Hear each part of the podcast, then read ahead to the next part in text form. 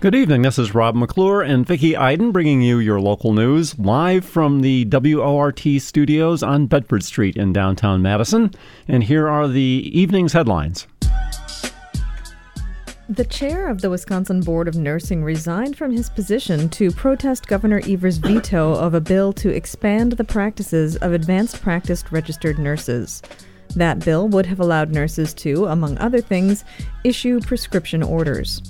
Board Chair Peter Kallio explained his resignation, stating that, quote, removing the unnecessary barriers from advanced practice nurses would increase access to quality care.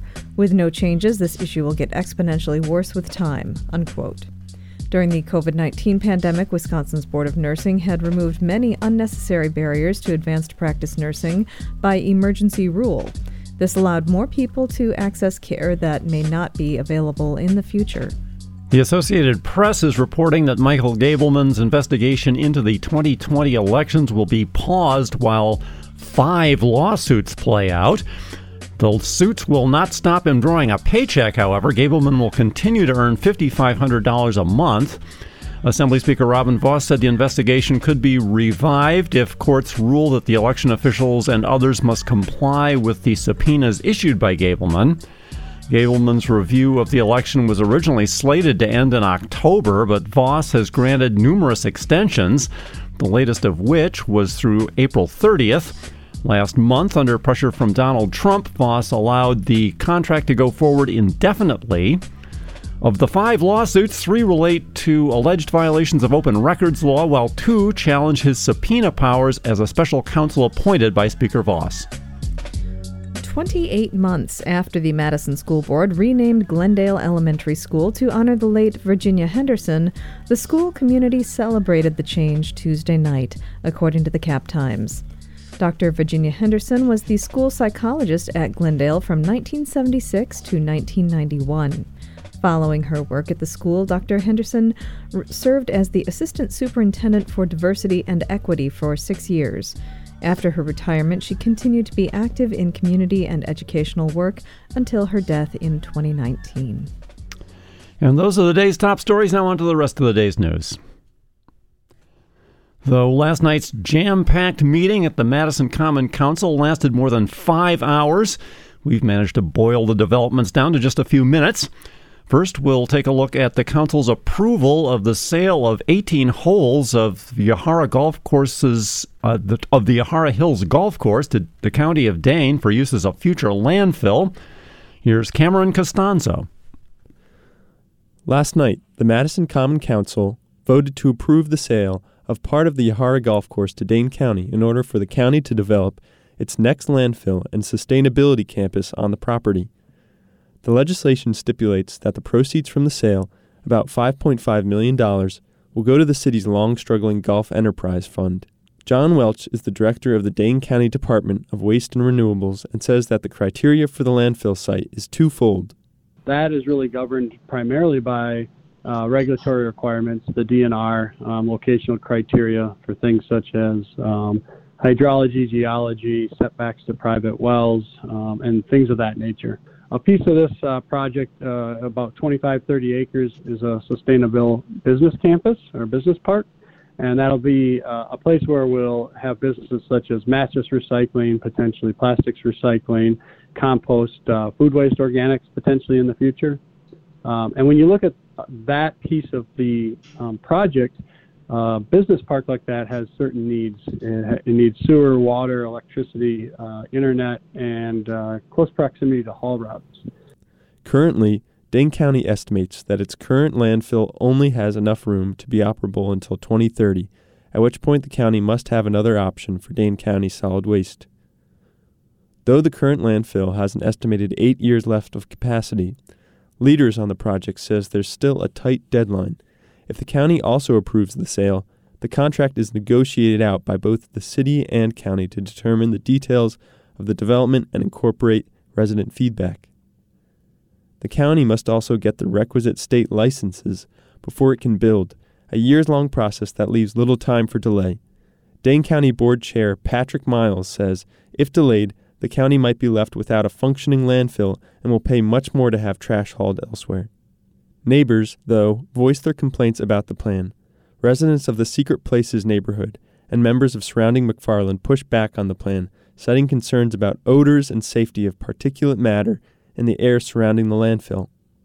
One Secret Places resident described feeling devastated at the thought of a new landfill opening close to her dream home after moving in November of 2021.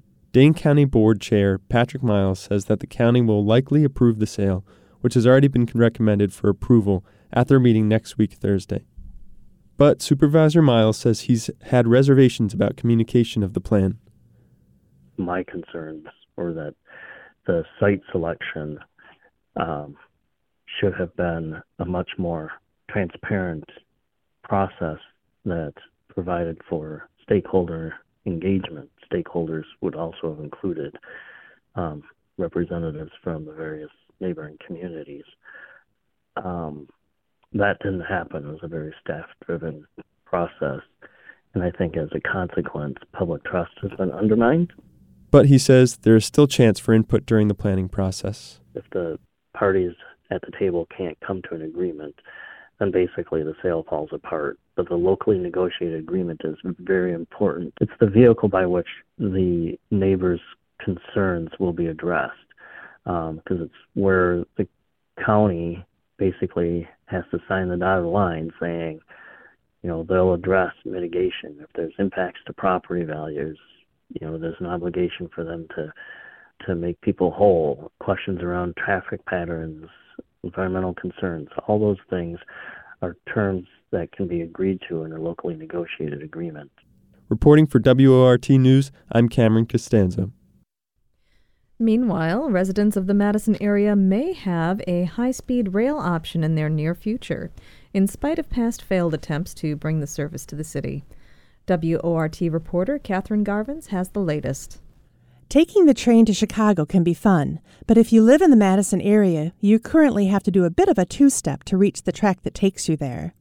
You can drive north to Columbus, east to Milwaukee, or south across the Illinois border to Harvard to hop Amtrak's Hiawatha Line to Chicago's Union Station. Last night, the Madison Common Council authorized funding for a study to advance the plan to eliminate this two step that will also provide rail service directly to Milwaukee. WORT reported earlier this year that interest in the line between Wisconsin's two largest cities was renewed when the federal infrastructure bill passed in 2021. When Amtrak released their maps for expanded rail across the country, Madison was on that map. The initiative is high on the list of the mayor's priorities, as she mentioned at the time. It started with Amtrak, right? When Amtrak released their most recent plan for building out their network, they included Madison on that map. And that's a really key piece of this. And so now with them saying Madison is on our map, we want to have a station in Madison, we want to come through Madison, I think that's a really key piece. So that's one important uh, piece that, that I think helps make this a reality. The other important piece is that there is funding in the bipartisan infrastructure law for rail transport, for passenger rail. The $120,000 study was introduced in the Common Council last night and moved forward without debate, authorizing the next steps in working with the chosen vendor. Philip Gritzmacher is a transportation planner for the City of Madison, and he says that the chosen vendor is an ideal partner for this project. HNTB is a nationally renowned vendor of planning services for rail. They worked initially on the high speed rail project uh, when that was going on in, in the uh, 2010s. We, we, feel comfortable and confident in their ability to work on this particular project. They have a great deal of experience working with rail. The study will build on several passenger rail studies released in 2021. Amtrak's plan recommends extending the Hiawatha service to Madison, potentially with four daily trips. The U.S. Department of Transportation's 2021 rail plan contends that passenger rail service to Madison is key for the Midwest. Gritzmacher says that the contractor, HNTB, will help the city take the next critical steps for plan approval. They will help us uh, determine where the best station location would be, update some of the background data from the, the previous studies that we've that we have had related to high speed rail, and then work with us on our public engagement process to make sure that the public is on board with the location that they identify. The city is targeting early 2023 for approval of the location of the new train station. In the meantime, work to build on previously completed infrastructure to support the venture will continue. There are things that are going on concurrently. Uh, so we're certainly reaching out to our, our partners uh, in, in other communities that would be on the corridor and uh, you know with, with, other related agencies to try to, to make sure that uh, we have all of our ducks in a row. A number of the improvements needed to make this happen uh, were, were actually completed back around uh, 2010 when high speed rail was being discussed as a part of that effort. So uh, many of the track enhancements have been made, uh, and some of the, the, the, the, support infrastructure, such as a, a maintenance facility, w- was built. Charles Myadze represents part of Madison's North Side and sits on the city's transportation committee. He says that while rail connecting Madison to Milwaukee is needed, he's also a proponent of similar light rail systems within the city. Next stop for the project is discussion with the City of Madison Transportation Policy and Planning Board and Finance Committees next week. Reporting for WORT News, I'm Katherine Garvins. So it wasn't all trains and golf courses last night. For a compendium of the other items discussed, here's our producer, Nate Wegehaupt. After around two hours of public comment, last night's Common Council meeting covered everything from medians to the Police Civilian Oversight Board to even the controversial destruction of a local church. Zion Evangelical Lutheran Church, which sits at 2165 Linden Avenue on the city's east side, is slated for demolition with a new apartment building to be built in its place. According to the Wisconsin State Journal, the church initially reached out to the development company Threshold Development to look at selling the church due to money money issues. They agreed that, in place of the church, the company could build a three story apartment building at the site, offering around 30 apartments. The church has given their blessing to the demolition of the church and the building of a new apartment building. The congregation merged with Lakeview Moravian Community Church last year. The item led to almost an hour of discussion, the longest of any item discussed at last night's meeting. There was vocal opposition to the project from area residents, objecting to everything from aesthetics of the building as compared to the rest of the neighborhood to the desire for more single family homes. Overwhelmingly, though, last night's public comments were filled with people concerned about the precedent set by building an apartment building in the area. Barbara Becker is a resident of District 15 near the church. Um, and as someone who's lived in my house for over 40 years, I wonder why there's more consideration being given increasing density in a manner that's not supported by the infrastructure than to the people who have sustained our neighborhood for so many years. But Alder Grant Foster says that the apartment building is needed for the area. Uh, from my perspective, this is absolutely uh, an excellent project. Through that year long process, is very much context sensitive, um, really fits in well with the location. It's a great opportunity to add some much needed housing um, and, and has done so really thoughtfully. Foster also noted that three of the six properties immediately surrounding the church have voiced their support for the new plan. The decision to demolish the church and to allow the building of an apartment building passed on a 15 to 4 vote. Another controversial issue at last night's meeting was the plan to convert around 14% of the city's medians with planted beds to either concrete or turf. Originally, the plan was to alter or remove 110 planting beds, but that number was later reduced to 90. As previously reported, the move to alter the median stems from budget cuts. Ultimately, the amendment to replace the planted beds failed by a 13 to 6 vote, as budget amendments need a three quarters vote to pass. The council also voted last night to begin the process of building a new water treatment system to remove PFAS chemicals from well 15, which has been shut down for years due to a concentration of PFAS chemicals right at the safety standards set by the state health department. Under the resolution, the city would contract with the nationwide engineering firm AECOM to design a treatment facility for well 15. That resolution was passed by a unanimous vote. Finally, the city voted to remove a so called racial quota for members of the Police Civilian Oversight Board from city ordinance. The board was established in 2020 after years of discussion. When the council created the board, it wrote into city ordinance that the board must contain at least one black, Asian, Latino, Native American, and LGBTQ member. Additionally, the council also adopted an ordinance to have at least half of the board members be black. That requirement is the subject of a civil rights lawsuit against the city filed by conservative local blogger and former local politician David Blaska, who is represented in the case by the Wisconsin Institute of Law and Liberty, or WILL, a conservative legal firm. WILL told WORT last month that they would be willing to drop the lawsuit if the language is changed, and if the city pays Blaska attorney's fees and damages. City Attorney Michael Haas told WORT last month that the current makeup of the board would not change. The proposed ordinance would slightly change the uh, language that the City Council originally passed governing how members of the Civilian Oversight Board are appointed. And essentially, what it do, does is take out a requirement that members come from different racial backgrounds. And it changes that language to say that the city will strive to obtain membership that includes individuals of, of those backgrounds. That ordinance change was passed with a unanimous vote. Reporting for WORT News, I'm Nate Wegehaupt.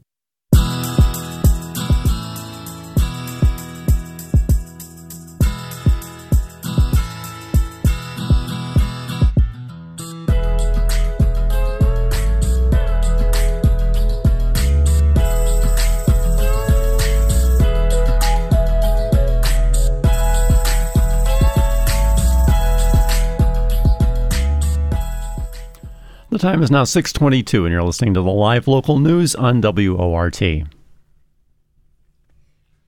Last Friday, a federal appeals court ruled that utility companies building the Cardinal Hickory Creek power line cannot cross the Mississippi River. The judges upheld a ruling from earlier this year when a judge ruled that the environmental review for the line was inadequate. The ruling is a win for the conservation groups who brought forward the lawsuit.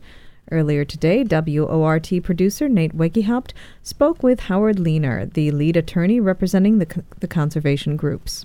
So, Howard, I don't really think we need to go over the whole history of the Cardinal Hickory Creek line, so let's just sort of jump right in. What happened on Friday? What did the judge rule? Last week, the U.S. Court of Appeals for the Seventh Circuit, uh, that's a step above the district court and one step below the U.S. Supreme Court, denied the transmission company's motion to stay the district court's order. So, as you may remember, the district court ruled very strongly in favor of the conservation groups. In large part, it granted our motions for summary judgment. It found that the environmental impact statement that was done was skewed. It was unfair. It was wrong as a matter of law. The court vacated and remanded it. And the court ruled that the transmission companies could not cross and run smack through the protected Upper Mississippi River National Wildlife and Fish Refuge. That's federal land. It's protected. It's a national wildlife refuge. It's a gem of the national wildlife system in the Midwest, fourth most visited in the country. It's the wrong place in terms of common sense, and it's the wrong place legally for the transmission companies to run their huge 345 kV high voltage transmission line with up to 20 story tall towers. So the judge's ruling U.S. District Court for the Western District of Wisconsin very strongly in the conservation group's favor. Transmission companies appealed to the U.S. Court of Appeals for the Seventh Circuit, and they argued that the district court's decision was wrong. They thought they were highly likely to prevail on their appeal, and therefore they asked for a stay. And the Seventh Circuit issued an order last Friday. The three judge panel held that the stay motion was denied. And what that means is the court was not persuaded that the transmission companies are likely to prevail on their appeal or that the transmission companies had suffered irreparable harm. The real problem is, notwithstanding what the district court decided, they're doing exactly what the district court warned against. It said you shouldn't create an orchestrated train wreck. Well, what orchestrated train wreck means here is that the transmission companies are plowing ahead, they're building and bulldozing, and they're running their proposed transmission line and the tall towers, you know, starting over in Middleton, going across the heart of the driftless area, cutting a wide swath, then right over to the edge of the National Wildlife Refuge. They're wasting consumers' money. They're creating unnecessary property damage and environmental harms and they're going up to the edge of the refuge, and then they're going to say, well, we're here, we get to go across. Well, that's not legal. That's just pure bullying. The district court called it an orchestrated train wreck and really called them out on it. And the Seventh Circuit, when they became aware of that, said that the stay motion is denied. And so now we've really gone over a lot of the history of everything that's happened with this, but from more of a legal standpoint, I know you are uh, the lead attorney for this case. So why is it, why specifically is it illegal for these utility companies to build this line through the refuge? First of all, under the National Environmental Policies Act, NEPA, they're supposed to do alternatives and take a really hard look at alternatives that have less harmful, less adverse environmental impacts. So even early on in the process, the US EPA submitted a comment and said, can't you look at routes that wouldn't go right through the middle of the protected National Wildlife Refuge? But even more fundamentally, there's a federal law. It's the National Wildlife Refuge System Improvement Act of 1997 that prohibits big projects from going through protected national wildlife refuges. A national wildlife refuge, in this case, the Upper Mississippi National Wildlife and Fish Refuge, was created by Congress in 1924. And it was created to protect these vital public lands in terms of biodiversity and wildlife, natural areas, the waterways. It's to protect them. Running a huge transmission line with up to 20 story tall towers through a national wildlife refuge just defies common sense. It undermines the purpose of a protected national wildlife refuge, and as the district court found, it violates the 1997 Act of Congress, the National Wildlife Refuge System Improvement Act.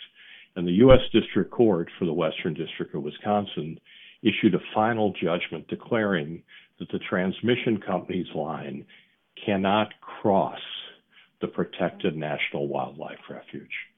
They got to go on another route. They can go north, they can go south, they can try to find another route. They got to take a hard look at those alternatives because they knew from the very beginning, and the US EPA warned about this. You can't go through a protected national wildlife refuge. This isn't a new law. This is a law that Congress passed in 1997. You know, that's 25 years ago.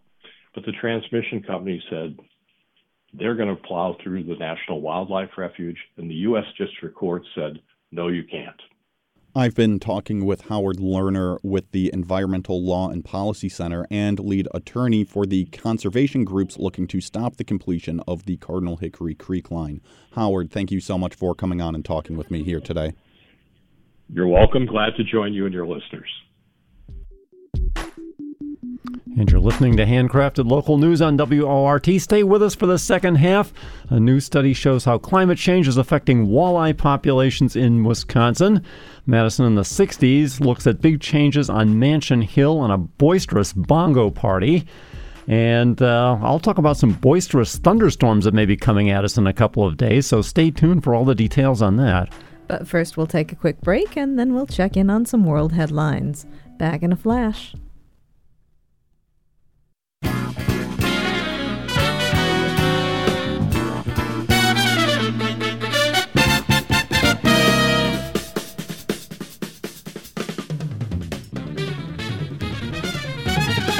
The time is now 6:32 and 45 seconds and you're listening to the local news on WORT. I'm your host Robert McClure here with my co-host Vicki Iden. Thanks for staying with us. A recent report from the UW-Madison Center for Limnology shows that walleye populations are declining around the state. The fish has long been regarded as the state's top game fish and has been a selling point to anglers around the world. Earlier today, WORT producer Nate Wegehaupt spoke with Zach Feiner, research scientist at the school and at the Wisconsin DNR, as well as the lead author of the report. They talk about the role climate change plays in the declining population and what anglers can do to help the fish. So, Zach, just to kick some things off here, what's the current state of walleye here in Wisconsin? What's happening to the walleye population?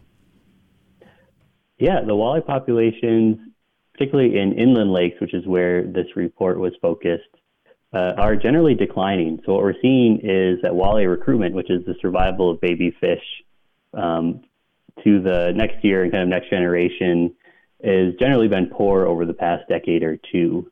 Um, so in inland lakes, walleye are generally declining, although in other places like rivers, for example, they seem to be doing better.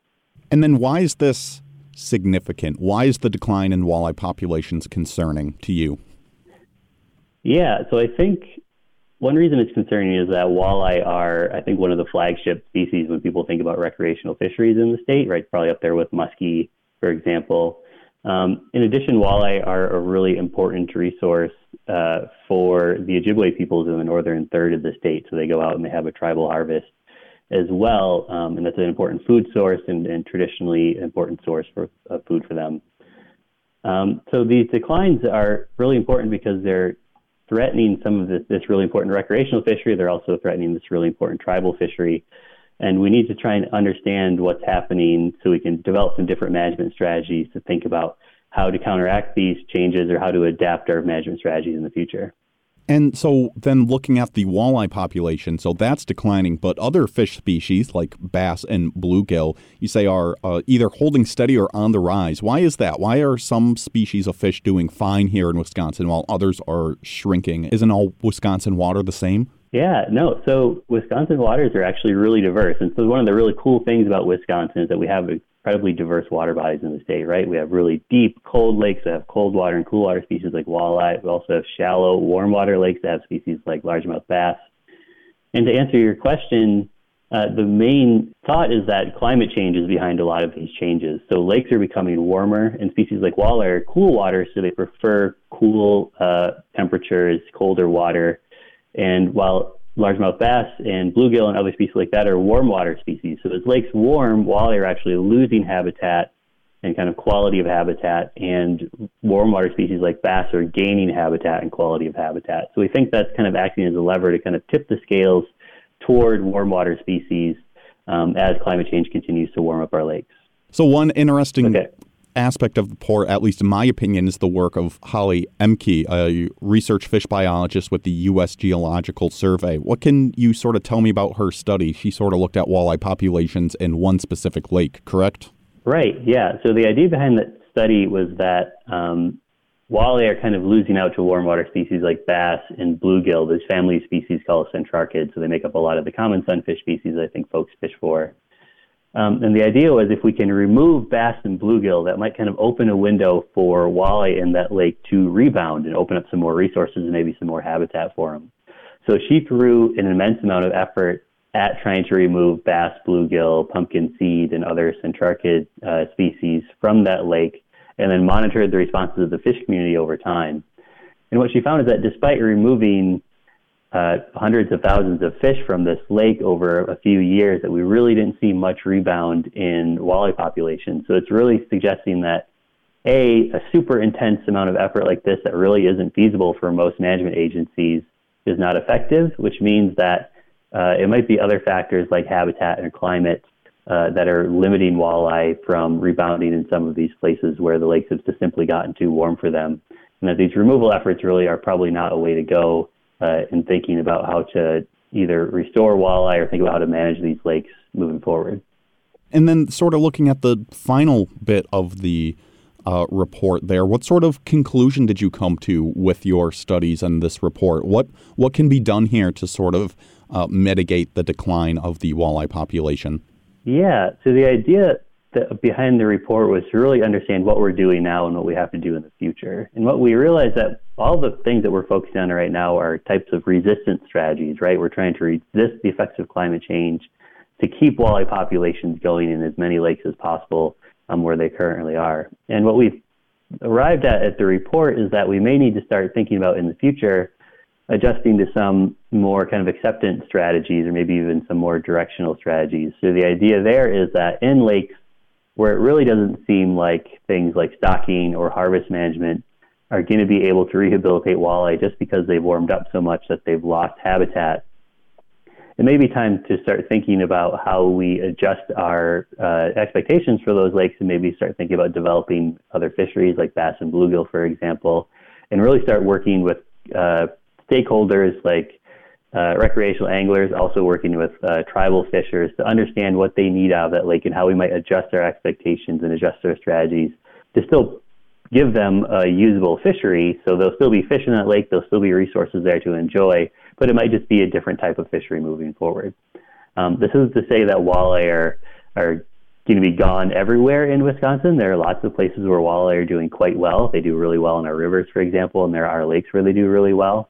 And that'll be another focus of this research is identifying the bright spots. So in other words, focusing, focusing on the places where walleye seem to be doing really well and are projected to do really well in the future, and really focus on protecting those so we can maintain some of these walleye populations um, for as long as we can and keep those opportunities out on the landscape for recreational and tribal fishers alike. And so, if I'm understanding the report correctly, what you're sort of looking for is sort of a, a cultural shift from looking at fishing for walleye as for sport as opposed to bass or bluegills or other fish such as that. Is, is, am I understanding that correctly? And is that going to be? Do you see that as something that might be difficult to do for uh, sports fishermen? Absolutely. I mean, I think we do. We don't expect it to be easy, but I do think that anglers are more flexible often than we give them credit for. I mean, it's important to maintain walleye on the landscape, and as I said, walleye will be on the landscape in a lot of places. They might just need to travel a little bit further to find those uh, places if you're really interested in fishing for walleye. But I think there will be growing opportunities for things like warm water species like bass and bluegill, which are great table fare and they're uh, really fun to fish for. So I think it'll really be working on the kind of social side of fisheries uh, to develop the social acceptability and kind of the social ability to adapt to those new opportunities and be able to take them when they arise. And that's going to take a lot of work and communication with the DNR and GLIFWC and tribal agencies as well as recreational fishers and um, other organizations. But I think it's possible because we've seen these types of shifts in angler attitudes and target species in the past. Um, so I think it will be important to continue, continue to, to uh, develop in the future as an angler myself, I can attest to the uh, both fun of catching and the tastiness of both bass and bluegill. Well, Zach, uh, do you have just any final thoughts for me? Anything that we didn't cover uh, that you'd like to share? No, I think you covered it really well. I mean, this, this paper was really just an initial survey of the landscape of fisheries management in Wisconsin, and then thinking about what we need to do in the future, is because we have a lot of studies that have projected climate change and changes in fish habitat, for example. Um, so it's really going to be understanding where these changes are going to be occurring. And this paper is a first stab at thinking about what are the next steps in, in fisheries management that we might need to take. Um, so this is going to be a developing process uh, as we move forward and get a better understanding of what the impacts are. And maybe we can develop some new strategies to keep walleye in some places. Um, but the main takeaway is, you know, right now we're doing a lot of resistance, and, and in the future, I think it'll be time to think more about where can we accept some change and how do we deal with that change. I've been talking with Zach Feiner, research scientist at UW Madison Center for Limnology and the Wisconsin DNR, as well as the lead author on the report on the struggling walleye population here in Wisconsin. Zach, thank you so much for coming on and talking with me here today. Yeah, thanks for having me. And it's time now for the most comprehensive weather report on the airwaves with WORT weather guru Rob McClure.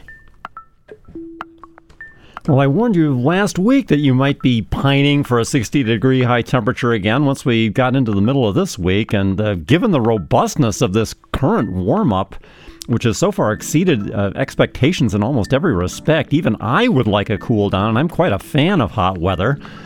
Our back to back 90 degree high temperatures yesterday and today trashed the previous records by 3 and 5 degrees respectively, and the sweltering overnight in between helped set a new high minimum temperature for the 10th of May at 68 degrees, and we'll be setting a new one for the 11th in a few hours unless uh, we somehow miraculously drop to 50, 65 degrees. Uh, anyway, uh, I, the two same records uh, almost certainly will get knocked out of the park again tomorrow, the way it's looking. We managed to avoid a blowup of thunderstorms both yesterday and today, although there was a tremendous amount of upward directed potential energy in the air column. In fact, I think my colleague Caitlin Davis actually read out the figure last night in joules per kilogram. Uh, and at the same time, uh, there was little in the way of atmospheric capping these past couple of days to contain that energy. And both afternoons also saw a lake breeze from Lake Michigan blow inland a good way. And today we also had a cold frontal boundary pushing south as well. So, very good prospects for popping thunderstorms.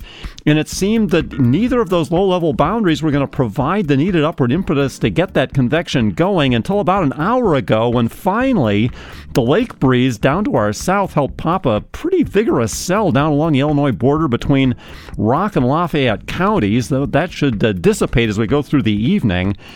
Those two boundaries are quite evident from space this evening. If you want to have a look at them on the uh, visible satellite imagery that we have linked on the WORT, WORT weather webpage, uh, there's both a local view there and a kind of wider view of the Midwest in the featured graphics section.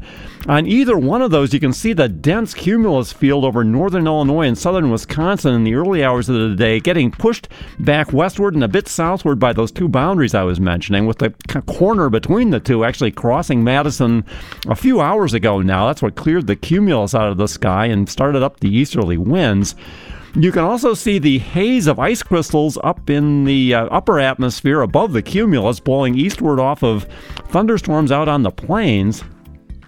Indeed, if you're looking at the Midwest image, you can actually see the thunderstorm towers themselves boiling skyward around the periphery of the upper ridge with its hot air sitting basically from here back westward to the central Dakotas and then north up to about the Canadian border almost.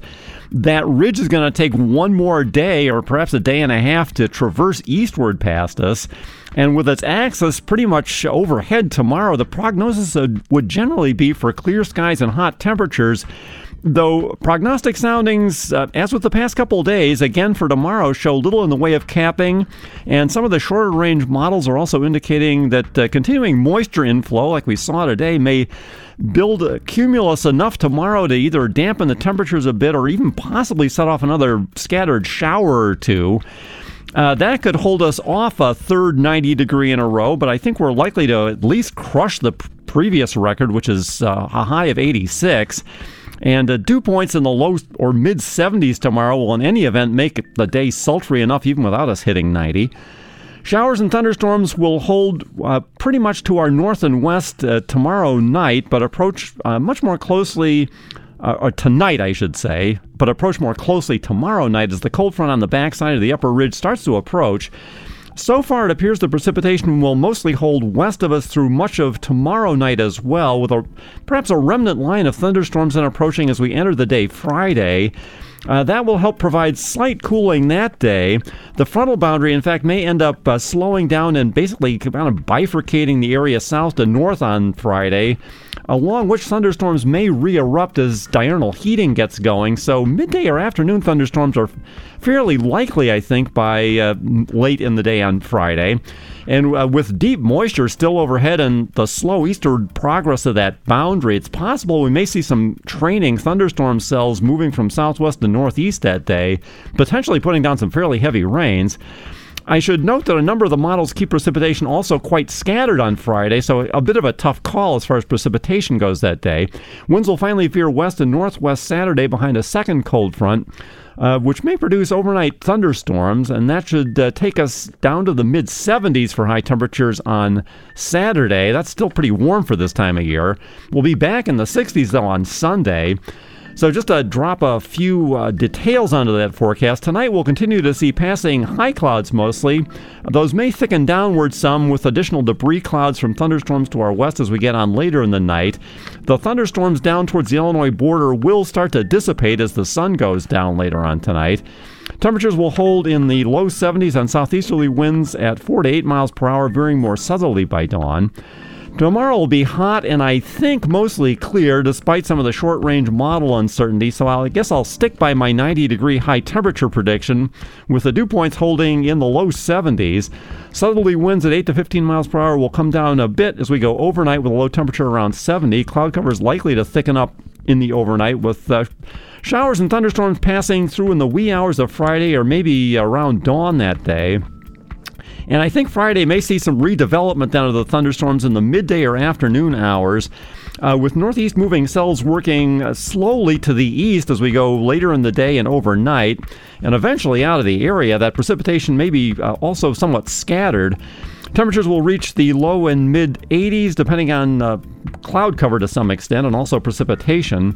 A second round of thunderstorms, uh, as I mentioned, will get going later in the day and overnight with a low temperature in the mid 60s, and precipitation should work east of the area Saturday allowing us to return to the uh, mid or perhaps upper 70s on lighter westerly winds. We will be slightly cooler Sunday and again Monday, but warm again as we go later in next week, the way it's appearing at the moment. Just now down at the station on Bedford Street, the temperature is 81 degrees. The dew point temperature is a sticky 70. Uh, plenty of high cirrus up at about 30,000 feet or so over the station. Winds are out of the southeast.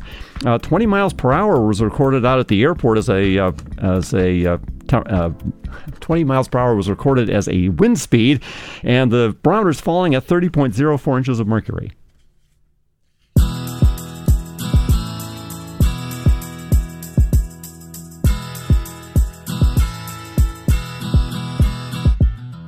It's now 6:49 p.m. and you're listening to the live local news on WORT.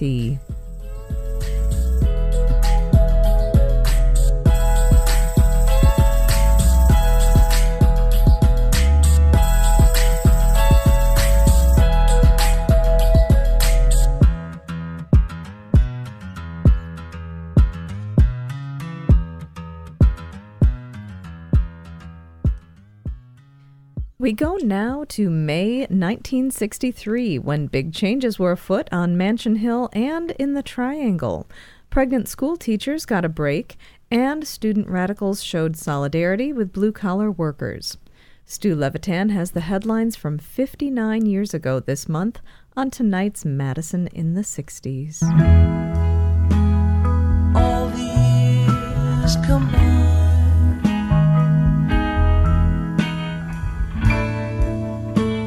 Melt into a dream.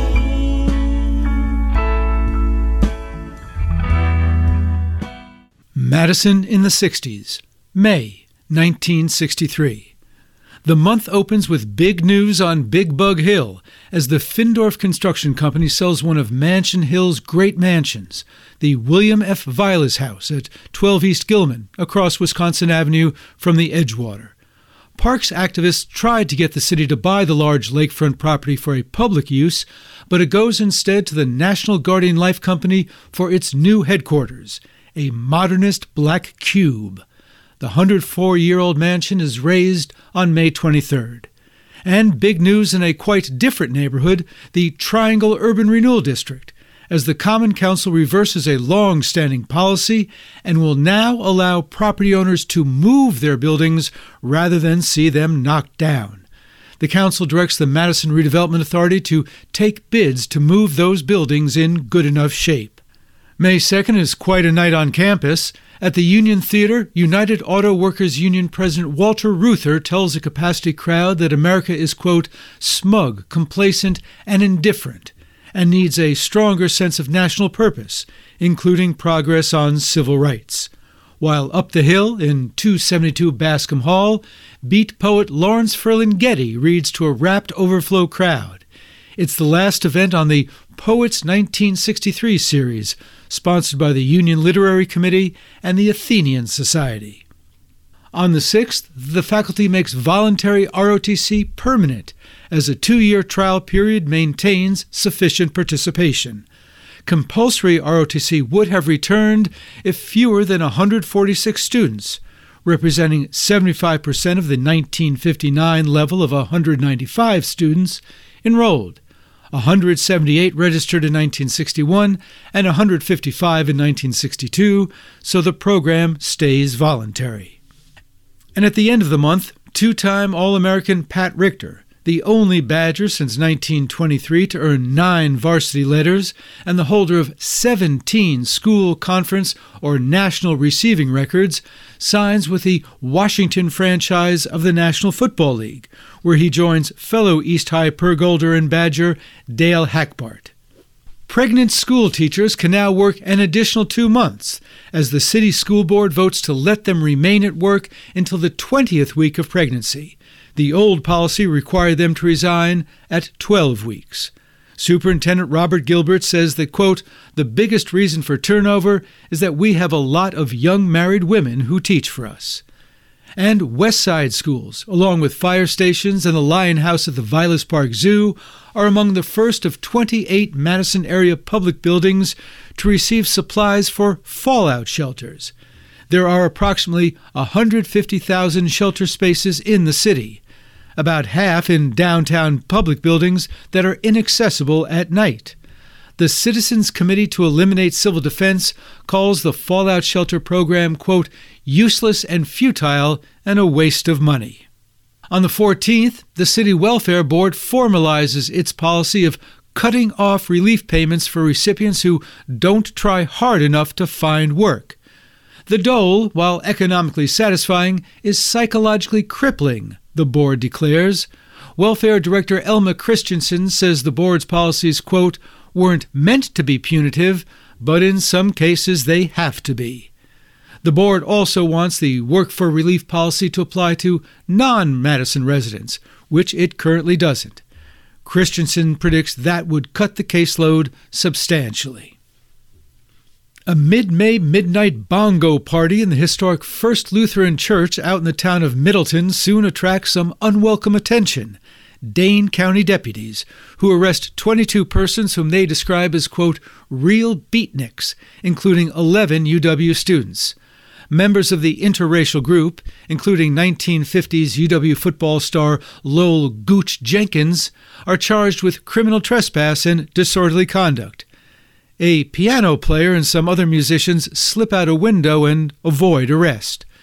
When church officials testify that the building at the corner of Old Sauk and Pleasant Valley Roads was unlocked and essentially abandoned, and the deputies testify that the rhythm enthusiasts were polite and respectful, Judge William Bensley dismisses all counts, but makes each defendant write a letter of apology.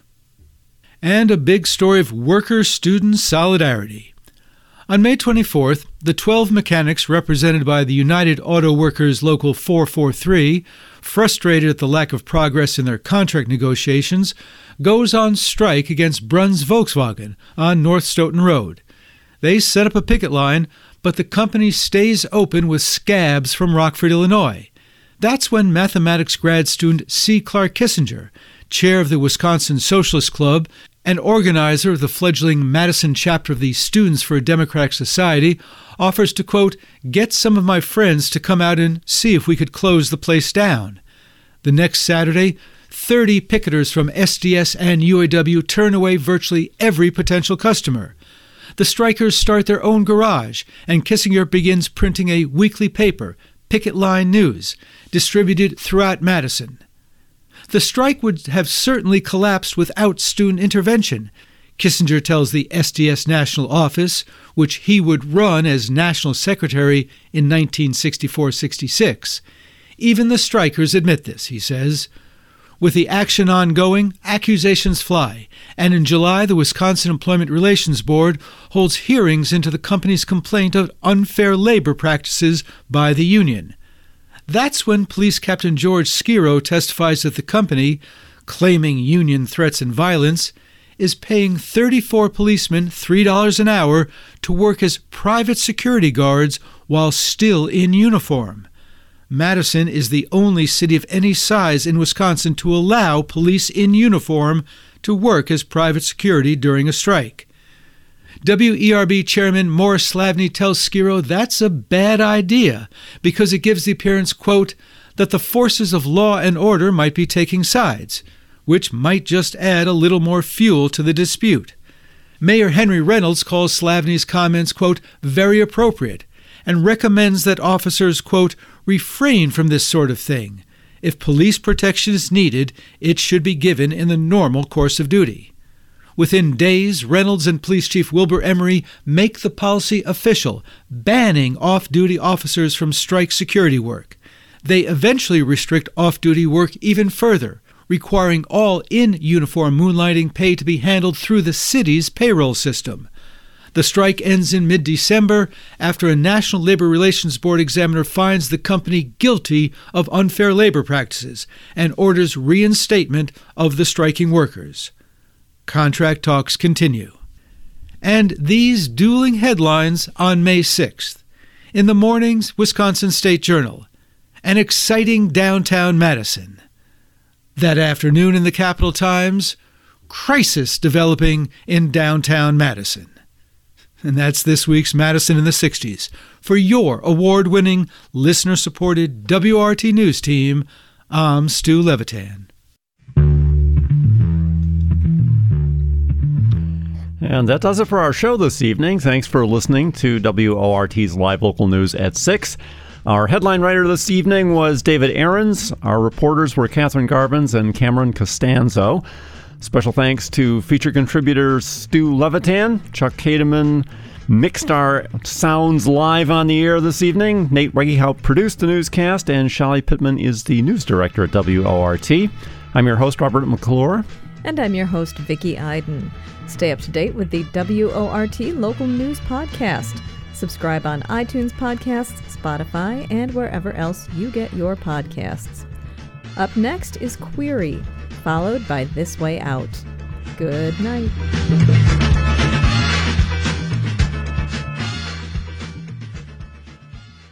WORT Madison.